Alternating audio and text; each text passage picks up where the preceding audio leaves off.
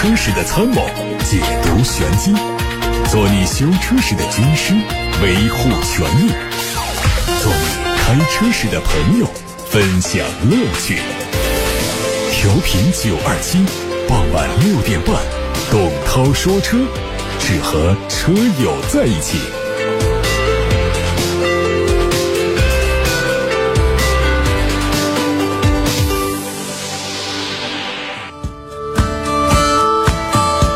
位晚上好，我是董涛，欢迎听董涛说车的直播。我们首先关注今天的汽车新闻。日前，丰田塞纳在全国各地的广汽丰田特约店全面开启了用户交付。塞纳作为丰田的旗舰 MPV，内部空间非常宽敞舒适，后备箱经过下沉设计，容积可以扩展到两千多升。第二排电动调节的座椅带电动腿托加热通风。动力上用的是全新的2.5升的混动，综合功率有183千瓦，百公里油耗只有5.9升。在安全方面也采用了智行安全的套装，全系标配了九颗安全气囊。日前，特斯拉汽车北京有限公司、特斯拉上海有限公司备案了召回计划，决定即日起召回以下车辆：一，在2015年元月21号到2020年11月18号期间的部分进口 Model S，总共有一万九千多辆。召回范围内的车辆可能存在前备箱锁栓和锁扣的。对齐位置稍微偏后，虽然不影响一级锁芯的锁紧，但是可能会影响二级锁芯的锁紧。当一级锁栓意外松开的时候，如果二级锁栓是没有锁紧的话，那么前备箱盖可能会在车辆行驶过程中突然打开，影响驾驶员的视线，增加发生碰撞事故的风险，存在安全隐患。解决方案是将免费为召回范围内车辆检查前备箱盖的二级锁栓的装置，如果发现前备箱盖。没有被二级锁栓装置正确锁紧，将会重新定位安装锁栓的位置，确保它的位置正确，消除安全隐患。第二个部分是召回在二零一八年十月四号到二零一九年十一月二十号期间的三万五千多辆进口 Model 三和二零一九年十月十四号到二零二零年十二月二十七号期间的十四万多辆国产的 Model 三。召回范围内的车辆的后备箱盖经过长期重复打开和关闭后，可能会造成后备箱线束过度磨损。如果磨损造成了同轴电缆的内芯分离，就可能会导致倒车影像无法正常工作，影响驾驶员倒车。时的视野，极端情况下会增加倒车时的碰撞风险，存在安全隐患。解决方案是将会为召回范围内的车辆免费检查后备箱限速，如果磨损程度在同轴电缆的设计允许范围内，会为后备箱线束安装保护罩，确保线束在后备箱关闭状态下具有足够的弯曲半径，防止进一步磨损。如果磨损程度超出了允许范围，将会更换新的线束，并且安装保护罩来消除安全隐患。新款的东风本田艾力绅已经上市了，四款车型的售价区间是二十七万九千八到三十三万一千八。作为中期改款，主要是外观内饰和科技方面做了很大提升。具体来说，前脸换上了大尺寸的矩阵式的进气格栅，上方的镀镀铬饰条和前大灯融成一体，拉宽了前脸的效果。尾灯组也做了全新的设计，熏黑的造型搭配贯穿的镀铬装饰，点亮之后非常不错。在内饰方面是全新设计的中控台，搭配悬浮式的十英寸的中控屏，内置了三点零的系统，同时换上了全新的按键式换挡机构。另外还针对后排座椅做了升级。二零二二款的宝马 X1 也迎来了上市，四款车型的售价是二十七万九千八到三十三万三千八。因为是年度小改款，所以整体造型和内饰延续老款。配置上，入门版的时尚型新增了 X 设计套装，在前后包围区域换装了装饰条和银色的外后视镜镜壳。领先型增加了前部的驻车距离报警器，尊享型取消了抬头显示，所以价格下降了六千块。另外，宝马官网显示，从元月份开始，哈曼卡顿的高端音响暂时不再提供了。海外媒体发布了路虎新一代揽胜运动版的路试照片，披露了很多细节，预计会在年底正式发布。外观在老款的基础上小幅度升级。有网友评论，这个车的外观堪称是大号的星脉，它的悬挂明显更加紧凑，车尾造型更加倾斜，搭配更大的尾部扰流板。视觉效果是更加运动。这个车是路虎全新的 MLA 平台，而普通版会继续用 3.0T 加48伏轻混 2.0T 的动力插混，SVR 高性能版本会用上来自宝马 X5M 的 4.4T 的双涡轮增压。红旗 MPV 的路试照片也在网上不断的曝光。官方发布的新车规划显示，这台车的内部代号叫 C 零九五，归属于 Q 系列的红旗商务车阵列，会在今年六月份开启量产的工作，下半年上市。造型方面，硕大的直瀑式的格栅占据了几乎整个前脸，尾部造型非常的方正，看上去很具有力量感。我们通过图片看到了车内采用了二加二加三的七座布局，第二排的座椅看上去非常宽大，预计会带来很不错的乘坐舒适体验。最近有传言说，大众集团内部正在对是否复出。甲壳虫车型做探讨，并且还表示，如果中国对甲壳虫有需求，大众就会为中国推出定制版的甲壳虫。据了解，随着纯电动化进程的不断推进，大众本就有计划以纯电的形式复产经典的甲壳虫车型，而长城集团旗下的欧拉好猫车型以及越来越大的中国市场，都让大众集团的高管们看到了商机。考虑到现如今大众的纯电 MQB 平台打造的车型售价，即便甲壳虫车型复产，价格也会高于 ID 家族的入门车 ID 三，更会远远高于欧拉好猫的十万三千九到十四万三千九的定价。福特的全新蒙迪欧终于是再次提上了日程，最快会在今年的。第一个季度上市。根据工信部的信息显示，它的前脸是福特的 EVS 设计语言，龙鳞造型的中网和分体式大灯都如出一辙，而车尾的层次感是更加的鲜明，用上了流行的贯穿式灯组，下方排气是隐藏式，尺寸上车长将近五米，相比现款得到大幅度的增加。内饰目前还没有发布，风格还不得而知。而动力上用的是 2.0T 发动机，匹配八速的自动挡。比亚迪官方正式发布了元 Plus 的预售价格，四款产品的价格区间是十三万二千八到十五万二千八。NEDC 工况的续航里程是四百三十公里和五百一十公里，会在今年的一季度正式上市。吉利帝豪 L 上市了，两款产品的售价是九万九千九和十万九千九。它具 MBMA 架构，平台上是属于第一款采用了吉利能量风暴设计风格的轿车。车头是夸张的大面积的进气格栅，还有大嘴式的前脸都非常的运动。内饰是丹青蓝撞色的设计，配上了十点二五英寸的液晶仪表和十二点三英寸的悬浮式中控屏，而且还配上了 FOTA 的云端智能升级技术。动力是一点四 T。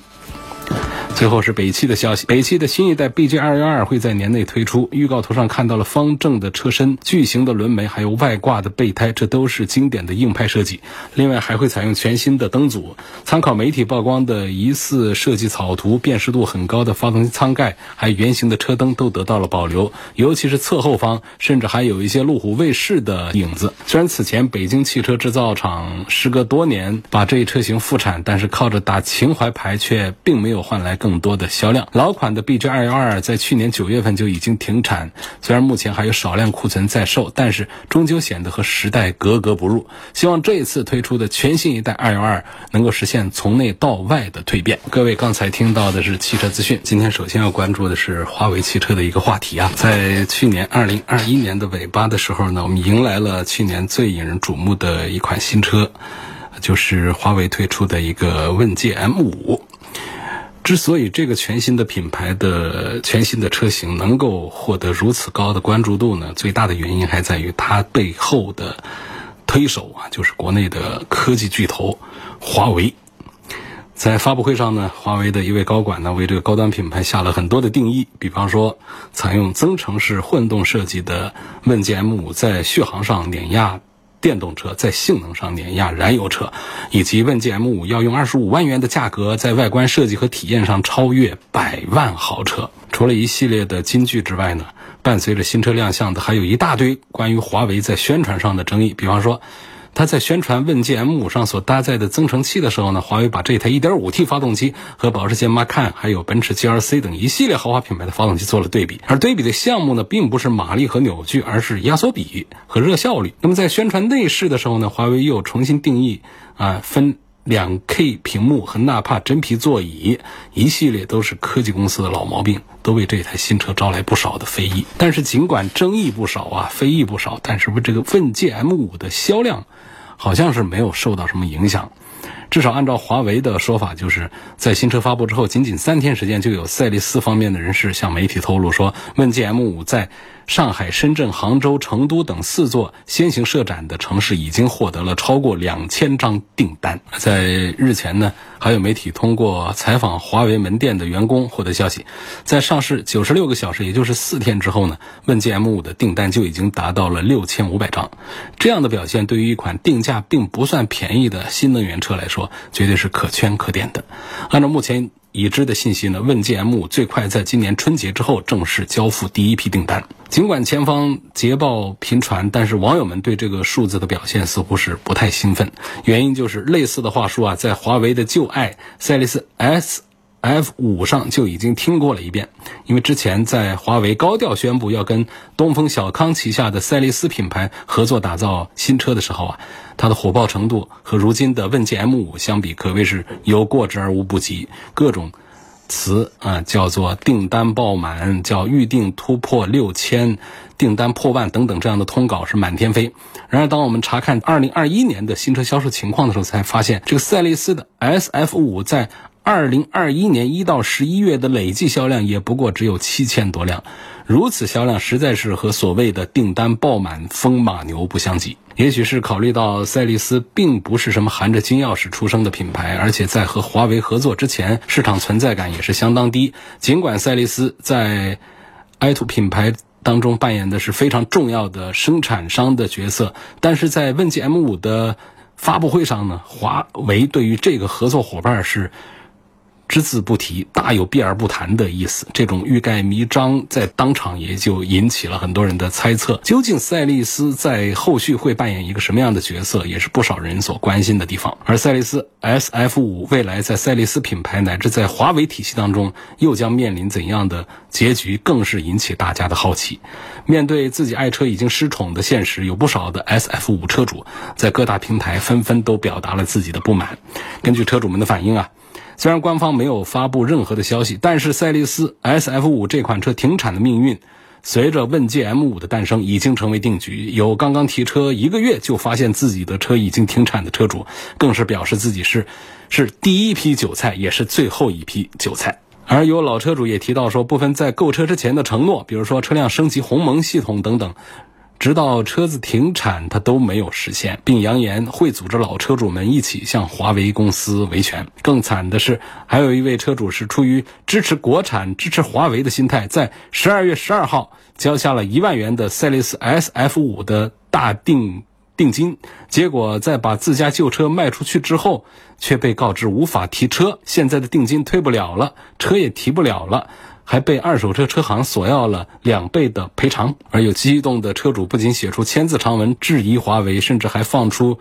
祭奠 S F 五的表情包，宣泄自己的愤怒。同时呢，出于对赛力斯以及华为方面的不满意，各种关于 S F 五质量方面的投诉也是开始暴增。面对着这场发自车主内部的风暴啊，赛力斯方面曾经在圣诞节的当天发布了一份公告，宣布会为赛力斯 S F 五的首任车主提供整车和增程器的终身质保。同时呢，赛力斯 S F 五首任车主在四年之内增换购 Auto 品牌的车型都能够获得额外的一万元补贴。然后呢，笑话就又出来了。就是在不久之后，有车主出来爆料说，所谓的整车终身质保呢，即便是销售员也搞不清楚究竟质保的范围是什么，而把整车和新能源车最重要的三电系统独立分开，也是让人闻所未闻。呃，有位网友就发了这么一个帖子。说我们科普一个华为赛力斯整车的新概念。什么叫整车？所谓整车是不包括三电系统，不包括增程器，不包括易损易耗品，不包括自然老化。所以以上内容都不是车上的部件。我就问售后，到底整车这两个字包含了什么？他们也回答不上来。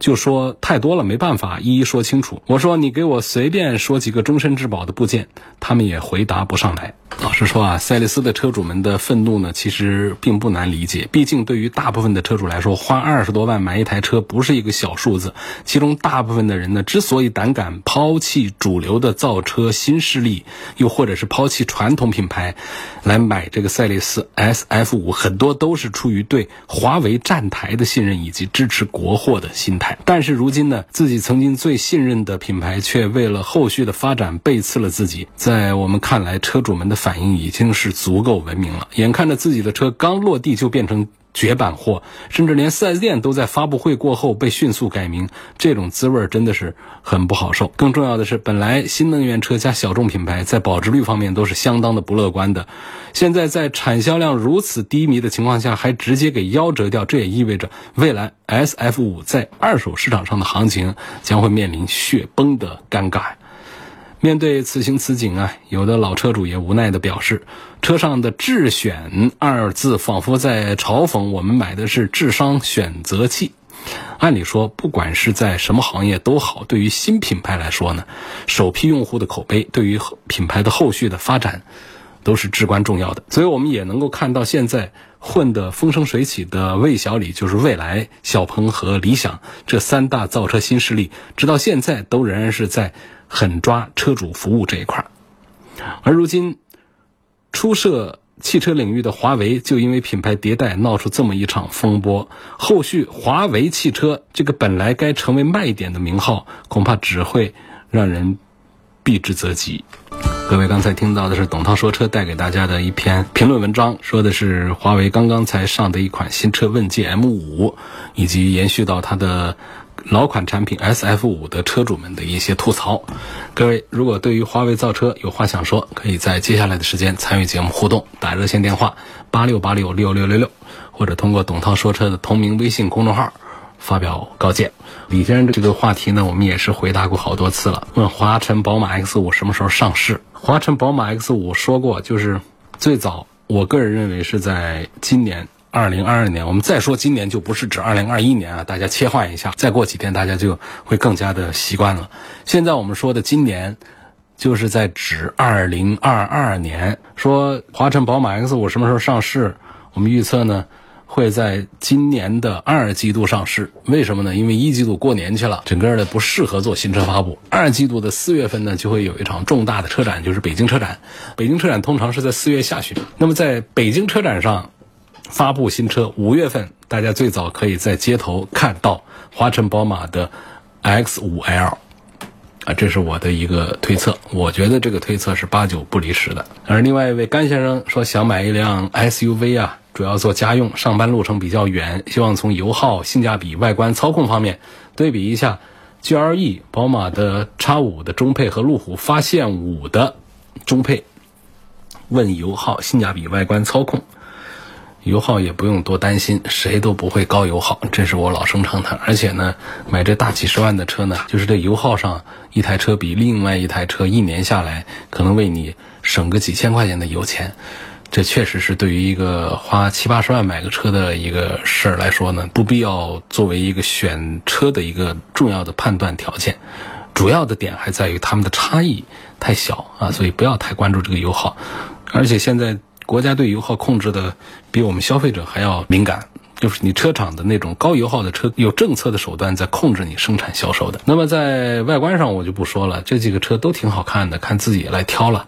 在操控性方面呢，这倒是有话说。我觉得在这几个车当中呢，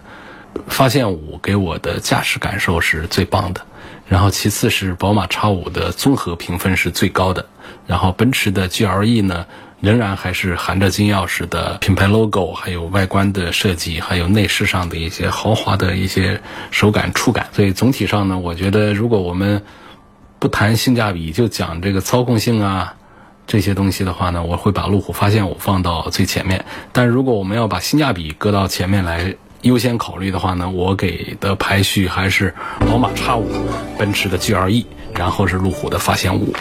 一位姓郭的网友他提问：汽车打火，发动机启动之后呢，不给油，发动机就会自己熄火。之前启动之后呢，发动机出现过几次异响，我怀疑是不是喷油嘴积碳过多？因为汽车给小孩在学校开，长时间低速行驶，而且每次距离都很短，是不是这样导致的呢？说电脑检测有四口缸燃烧失火，喷油器控制对地短路，还有。碳罐电磁阀对地短路，上下游氧传感器加热控制故障，延时供电继电器故障等等，你这肯定不是一个短途行驶的问题，这就是车里一堆的毛病啊！这是要赶紧去检查维修了。四口缸都燃烧失火，一般来说气缸失火呢，就是由于点火线圈的损坏，或者是这火花塞的损坏，影响到的比较多。就是某一口缸它不工作或者不怎么正常的工作。你现在如果说四口缸都出现这种情况，难怪说启动之后要给着油走，不顶着油的话，随时都可能熄火，就怠速不稳这种情况。它不是一个简单的一个积碳问题啊，要赶紧送修检查了，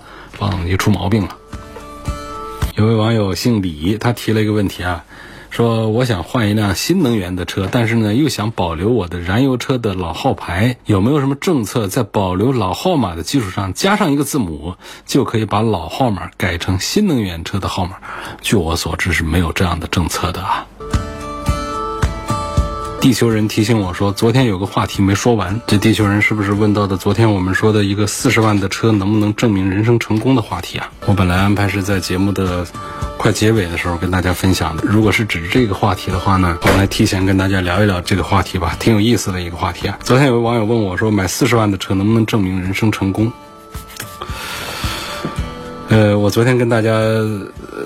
推算了一下这个买车的价格，相当于是什么样的车价？我个人认为呢，就是民间的一个认识，就是如果你买的这个车的车价是低于你个人的一个人的，不是家庭的，你个人的年收入的话呢，应该说这叫一个推荐车价。就比方说你年收入是十万，你买个车不高于十万的价格，就是一个推荐车价。那么理性车价呢，是不超过十五万。不超过你年收入的一点五倍，激情车价是不超过两倍，在两倍之内都算是一点五倍到两倍。比方说十万的年收入，你买一个二十万的车，这就算是激情车价了。然后还有一个超出两倍以上，年收入只有十万，要买一个三十万的车，这就是盲目买车的价格了啊，盲目车价。从另外一个角度来讲，就是我们看四十万。四十万呢，差不多对应按照推荐车价来说的话呢，就是你的年收入已经达到四十万。年收入达到四十万的话呢，可算是佼佼者。放到全国呢，也算是高收入的人群。因为这个年薪超过四十万，月薪超过三万呢，这个在中国应该是金字塔靠上的这个比较少数的人群了。实际上呢，我们讲这个豪华品牌的汽车的平均成交价呢，差不多就是将近四十万的水平，就是四十万的预算呢。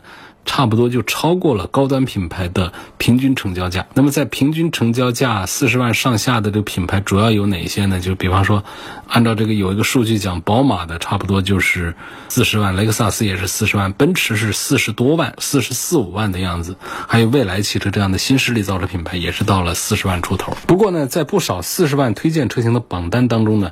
很多车的指导价其实已经跨越了五十万，也就是说，尽管四十万的预算想象空间很大，但是在众意的车型面前呢，恐怕还是说腰杆不硬啊。需要再增加一些预算，比方说官方指导价是四十万到六十万的奔驰的 GRC 然后力压各种竞争对手，在细分市场里销量排第一，就适合那些要一家出行的，这个收入也比较高的，年收入在四十万的这样的人群。那么在同级别当中呢，凭借着这个奔驰的这个车标的影响力，再配合它丰富的配置，还有跨度比较大的售价，它能够满足一些消费者的性价比的需求，又能够满足它的一些对于这个品牌方面的一些需求啊，这就是。不像这个 G L C 啊，包括宝马的叉三呐，都是属于四十万这个价位当中的比较让人觉得满意的一些产品。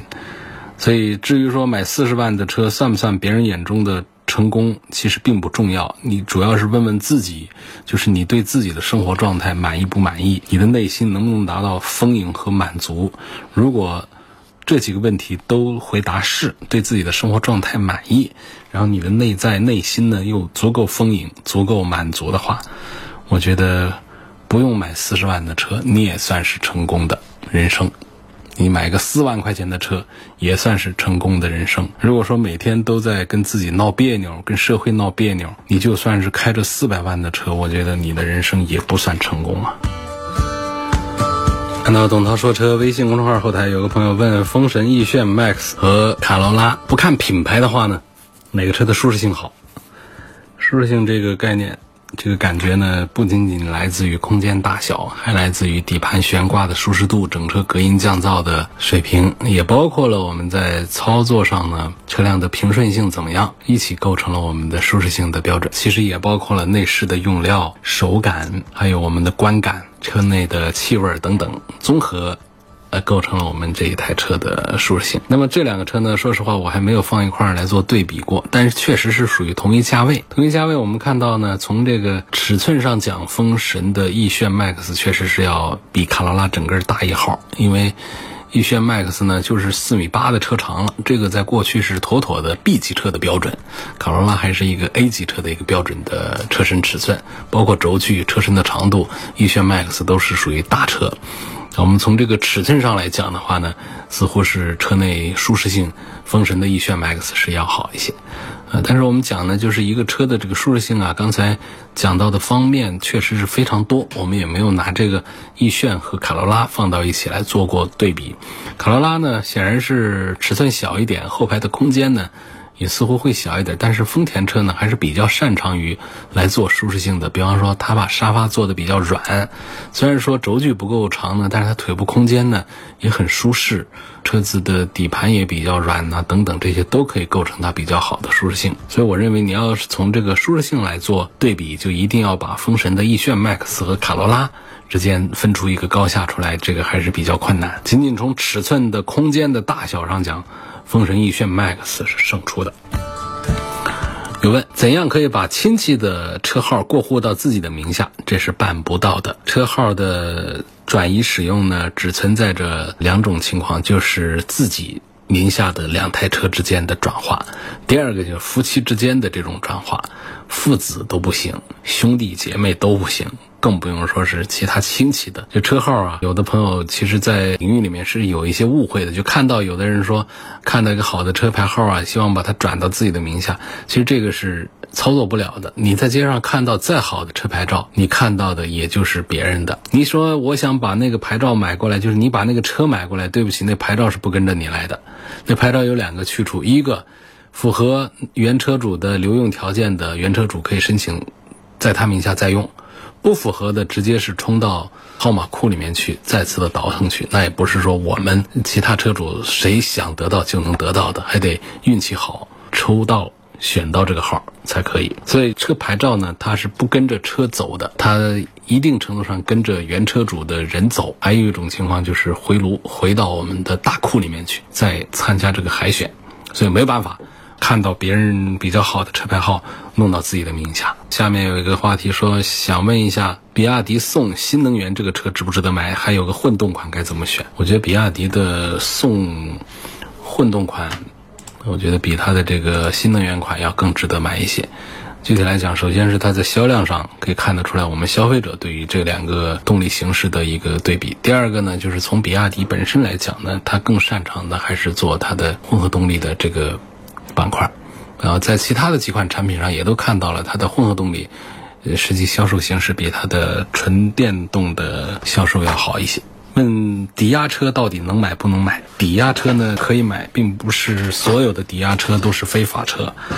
但是呢，我们在买这个抵押车的时候呢，确实是要更小心一点。这比在 4S 店买车啊，你所面临的风险是要大很多倍的。我们一定要看清楚这个车的归属权是属于谁的，车辆能不能在车管所办理好过户的手续，不能办过户的都不要买。有一些情况，比方说。车贷买的车，银行委托查封的车，银行就有处置权。这样的车辆可以过户购买，就没有风险。但如果是车贷购车方在还贷期间把车抵押给了其他公司，就是那些非正规的金融公司、融资公司，然后被这公司非法查封的车辆买到手就会有风险。有些人认为抵押车的定义就是黑车，其实并不是这样啊。抵押车是有车辆登记证、行驶本、购车发票、完税证明的，只是机动车的登记证书，也就俗称的绿本。不在手上，而是在发放贷款的银行或者是汽车金融的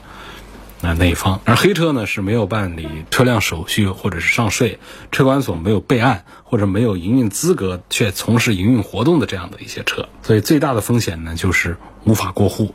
然后过户是把一个所有人的事物变成另一个所有人的过程。一旦无法过户的话呢，即便你花钱买了它，但也不能持有它，你可以用它。但是保不齐你车上装着几斤重的 GPS 定位仪，然后别人还多配了几把钥匙，随时可能把你的车给开走了。那么抵押车怎么买才安全呢？就第一个就是搞清楚来源，有一部分是属于盗抢车，在不知情的情况下买了，虽然说你买这个动作它不属于违法行为，但是呢。购买的车辆要是被追缴或者退还车主的话呢，就即便你花钱买了，你也不能持有这个车，然后你的购车款也是一笔损失，没有办法。有人帮你保障追回来，然后车辆的抵押方式也要注意，抵押车呢是分全款抵押车和非全款抵押车。全款抵押车一般是车款已经还完，但是车主不愿意或者没能力偿还金融公司的款项，而且不配合过户，所以金融公司会合法的进行债权转移。所以购买这样的抵押车，它是安全的。第三个就是看车况，这抵押车啊，它好比二手车，就是人家用过的，所以在购买抵押车的时候，一定要对车辆的状况进行详细的检查，确定车辆是否有严重的问题。这方面建议车主一定要跟专业人士商量啊，最好是在专业人士的陪同下进行。最后一点就是 GPS 这个东西啊，我们在一些搞笑的视频上啊都看到了，呃，就是一台车上它可不只是。隐藏着安装一个 GPS 定位仪，因为现在 GPS 小到就是一个手指头那么大小，它可以在手套箱啊，在那些好安装地方、好发现的地方给你安装。它也可能在你的呃座椅的底下那些轨道的侧边呐，甚至地毯的底下呀，在我们的仪表台里头啊，呃，在我们的天花板上面呢，到处隐藏多个 GPS，让你防不胜防。所以这个就是要及时的对车辆进行用扫描仪器来做拆检，把所有 GPS 把它拆清楚。如果有 GPS 定位的话呢，你没有尽快的拆除掉的话，你抱着一个侥幸心理说，我这车上就那一两个 GPS 定位仪被我找到了扔掉了，那可能有一天你停好的车去办完事儿再回来，那地方就空了，那车就不见了。这不是骇人听闻的事儿啊，这是真实发生过的事儿。怎样看待四 S 店的原厂配件？原厂不原厂呢？就是按照四 S 店的一般的口吻呢，就是我们的零配件都是原厂的。那么到底是不是这样？是不是原厂的？其实这个解释还是很多样的。就怎样理解原厂，对于每一位车主来说都要清楚。就一个车子上零件是几千上万个，车企其实只生产一些核心部件的，发动机、变速箱啊、车架呀。覆盖件呐、门板呐这样的，呃，其他的绝大多数零部件都是供应商那儿买来的。就这些东西的质量呢，车企只是起到一个合约的一个监督的作用，主要还是取决于供应商自己的生产质量水平。那么我们去四 S 店去修车的时候，他提供的零部件呢，绝大多数都还是厂家指定的供应链条里面的配件，但是也不排除有一些呢，就是它也是非常合格的零部件，但是并不是厂家的。这个指定的这个零部件的供应渠道里头的这些东西呢，叫不叫原厂件呢？其实也叫，它是正规厂家的就叫原件。但是还有一些呢，就是它不是来自于呃正规厂家的，它可能有的是拆卸件，有一些卖不掉的库存车或者是事故车零配件的二次利用。这些零部件呢，其实你也可以说它是原厂零部件啊，因为它们都是跟车企供应商有关的企业提供的，所以就还有一些是来源于副厂生产的，就供应商的分厂。质量等级要稍微差一些的，你说这个就是你怎样说它是原厂还是不原厂？除非是用到了三无的水货的这种，不管原厂不原厂，工商部门都会有处罚。所以，当一个四 S 店跟你说用的原厂配件的时候，其实你也不用。过多的纠结，你只需要看好这个产品它是不是有这个厂家的品牌 logo。如果是，而且又不是水货的话呢，基本上你就不要纠结着这是不是装车件呢，还是修车件呢这些东西。那也就是我们能够在四 S 店拿到的最好的配件，也就是这样了。但如果说没有品牌 logo，然后甚至于厂名厂址啊、品牌这些三无。那这样的配件，我们是要当心，最好是不要采用的。好，感谢大家收听和参与晚上六点半到七点半直播的董涛说车。错过收听的朋友，欢迎通过董涛说车的全媒体平台找到往期节目的重播音频。董涛说车的全媒体平台广泛的入驻在微信公众号、微博、蜻蜓、喜马拉雅、九头鸟车家号、易车号、百家号、微信小程序梧桐车话等等平台上。明天晚上六点半钟再会。